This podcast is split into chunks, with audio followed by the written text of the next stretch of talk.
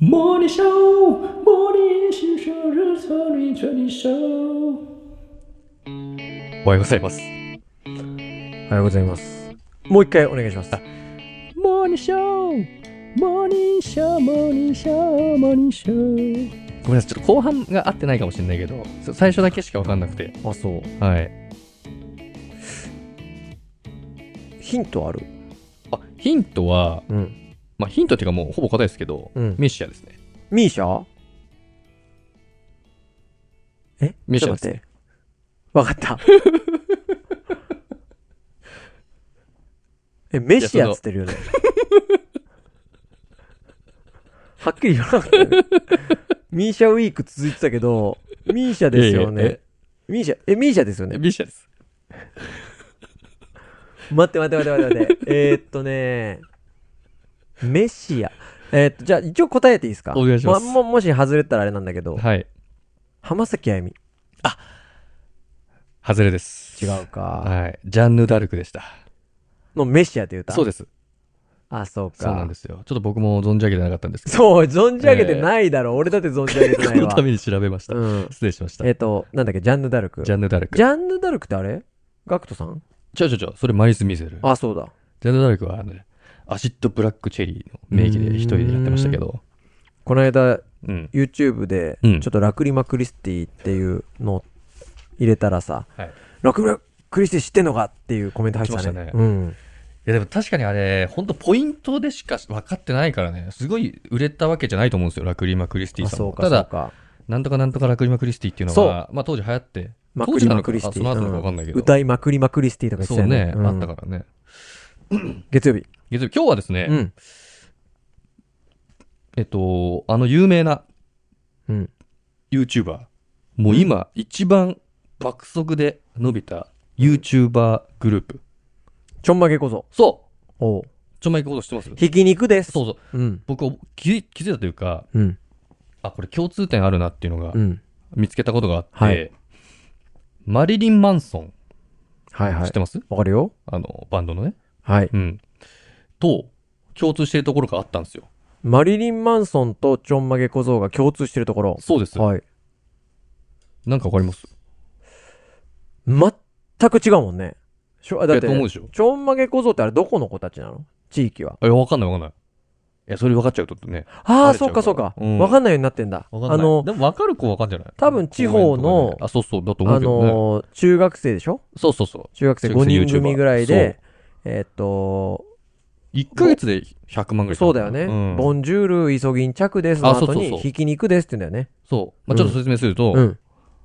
あ、説明したらちょっともうわかるかな。ちょんまげ小僧さんっていう YouTuber のグループ名なんだけど、うんはいはいメンバーが、ナマズ、はい。ちょんまげ小僧、右足、うんパンダ、うん。えー、イソギンチャク、うん。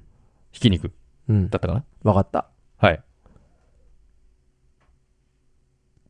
あの、ボンジョビと同じってことで しょ。 5名度です。うん。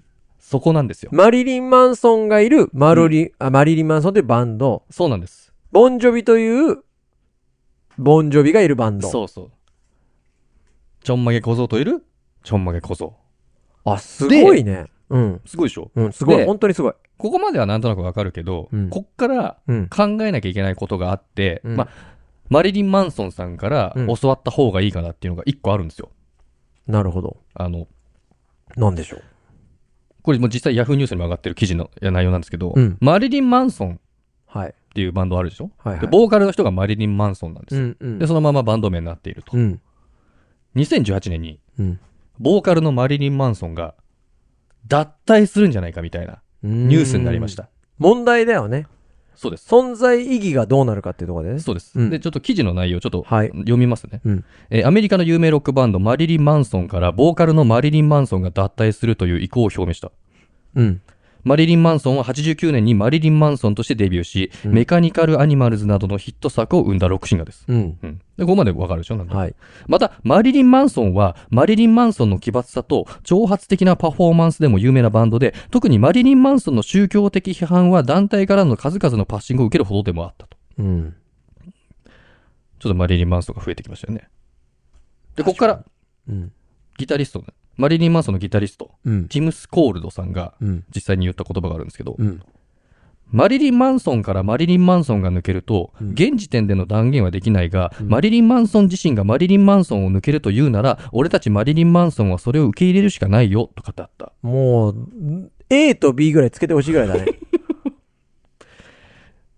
でしょうん。で、このギターの人が、まあ、受けを狙ってこれ言ったか、ちょ、わかんないよ。本気で言ったのかわかんないよ。こんなマリリン・マンソン、マリリン・マンソン言いやがって。うん。で、このヤフーニュースの記事の人もそれに乗っかって、うん。最後に、マリリン・マンソンの、マリリン・マンソン脱退後、マリリン・マンソンは、マリリン・マンソンという名をマリリン・マンソンに譲るかどうか未だ不明である。といううん記事が。まあ、その記事はもう狙いすぎてでつまんな いね。もう最後の、最後のやつは、いらないも。。うああーい全然哀愁がないね。哀愁がないから。哀愁がない。その、そうそうそう哀愁も余韻もない、それは。だからね、うんまあ僕が言いたいのは、もしちょんまげ小僧さんうん。の中でちょんまげ小僧さんが抜けてしまった場合、うん、どうするんだと。うん、うんうん。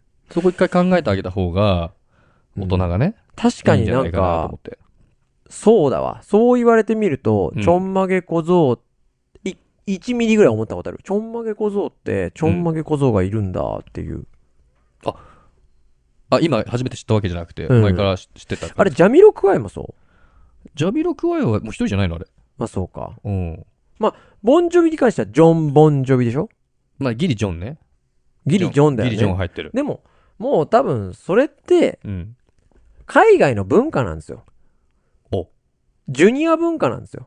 いいい、めちゃくちゃ偉大な人が出たら、はい。ジュニアつけんのよ。メジャーリーガーでもケン・グリフィー・ジュニアとか、名前に。はいはい。要は、その、代々、例えばね、うん。えー、佐藤さん家があって、うん。佐藤さんザーって、まあ、代々こう、淡々と継がれてたんだけど、ある日、うん。突然その代にう、ん。佐藤太郎っていうすごい人ができて、すごい功績を残したと。はいはい。で、すごい功績を残した佐藤太郎。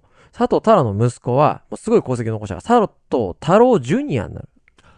みたいのがもう文化なんじゃないそういうことか。そう。だからこの、すごい偉大なポテンシャルとか才能を持ったら、うん。それを重んじよう、みたいな。そういうことね。クリスティアーノ・ロナウドの子供って多分クリスティアーノ・ロナウド・ジュニアじゃなかったかな。えちなみにさ、うんその次はどうなの普通の別の名前になるのまた。あ、ちな みに、ネイマールいるちじゃん。なみに返し。ネイーマール、最近怪我しちゃったけど、はいネイマールはネイマール自身がネイマールジュニアなんだよね。お父さんもネイマールで。そうそう。彼はネイマール、本当はネイマールジュニア。そうそう。だけど、ネイマールジュニアがネイマール本家を超えてるよね。あ100%。すごいね。だからもうネイマール、そっちがもうネイマールになったんだ。ででお父さんネイマーがルネイマールジュニアになったんだ。それはな んないから。それはなんないから。シニアになることあるけど。ネイマールジュニア。でも、ネイマールジュニアがネイマール本家を超えたじゃないそうだね。そしたら、今の、今までその、偉大な、いきなり偉大が出たらそ、うだよね。そのジュニアがどうするんだろうねっていう問題が、ネイマールジュニアジュニアになるのか、もう新しく、おーその、別のうん、何かができるのかな。マイケル・マールみたいになるのか、わかんないけ どねな。んだよマイケル・マウって。うん。ああ。あ、その文化なんだね。あ、じゃあ、ちょんまげ小僧もじゃあそれ踏襲して、うん。あ、じゃあアメリカナイズな感じなのかなその、欧米的な。だとしたら、すごいセンスあるよね。そあこでもまで計算あしでても、るイソギンチャクがボンジュールって言ってるから、もしかしたら、うん。可能性はあると思うよ。ちょんまげ小僧さんの、うん。その、YouTube、そこまで見たことないんだけど、うん。な、何がやっぱすごいの魅力なのえ、まあ、俗に言われてるのは、まあ、俗に言われてるか僕も思いますけど、うん動画のクオリティが高いんですよ。その、編集クオリティというか、中学生のレベルではないそのの。カット割りがうまいとかじゃなくて、うんそのテロップの出し方とか、はいはいはい。あそれが、多分、ナマズさんって方が作ってるのかあなー、そうなんだが。、すごい高くて、うん。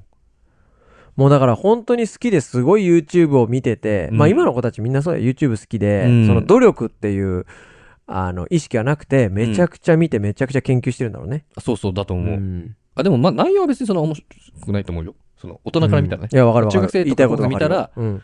でも、それに乗っかってね、他の YouTuber グループも続々とね、ああ、そうなんだ。始まってますから、温かい目でね、皆さん見守っていただけると。だっていいんじゃないかな YouTube って本当につまんないよね。あの、俺らのチャンネルも含めて、うん全然そんな人様にお見せできるものじゃないことが前提だと思うんですよ。はいはい。そんな人たちが自分の発表の場としてうん。作って、今 YouTuber っていうものがしっかり確立されたから、うん。ハードルが上がってるけど、うん。そもそもそんな面白くなくていいというかね。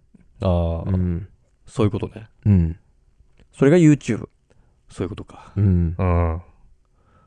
だからぜひちょっとマリリン・マンソン、ね、もしわかんない方いたら、長野チャンネルで解説してる動画がありますんで、長野。長野さん。ああ、そうか、長野さん好きなんだよね。そう、洋楽好きで、ああ、そう普そうそう。通に、あの、めっちゃ詳しく語ってますね。あ あマリリン・マンソンとそうラッセンとラッセンなんかもう一個ぐい。らい好きだったななんあ、か本当？うんあ、でもなんか洋楽好きみたいで、そういうチャンネルみたいになってるよ。今あそうなんだ、うんあいい10かも、万ね、人いかないぐらいですけうど、んえーぜひ。ありがとうございました。ありがとうございました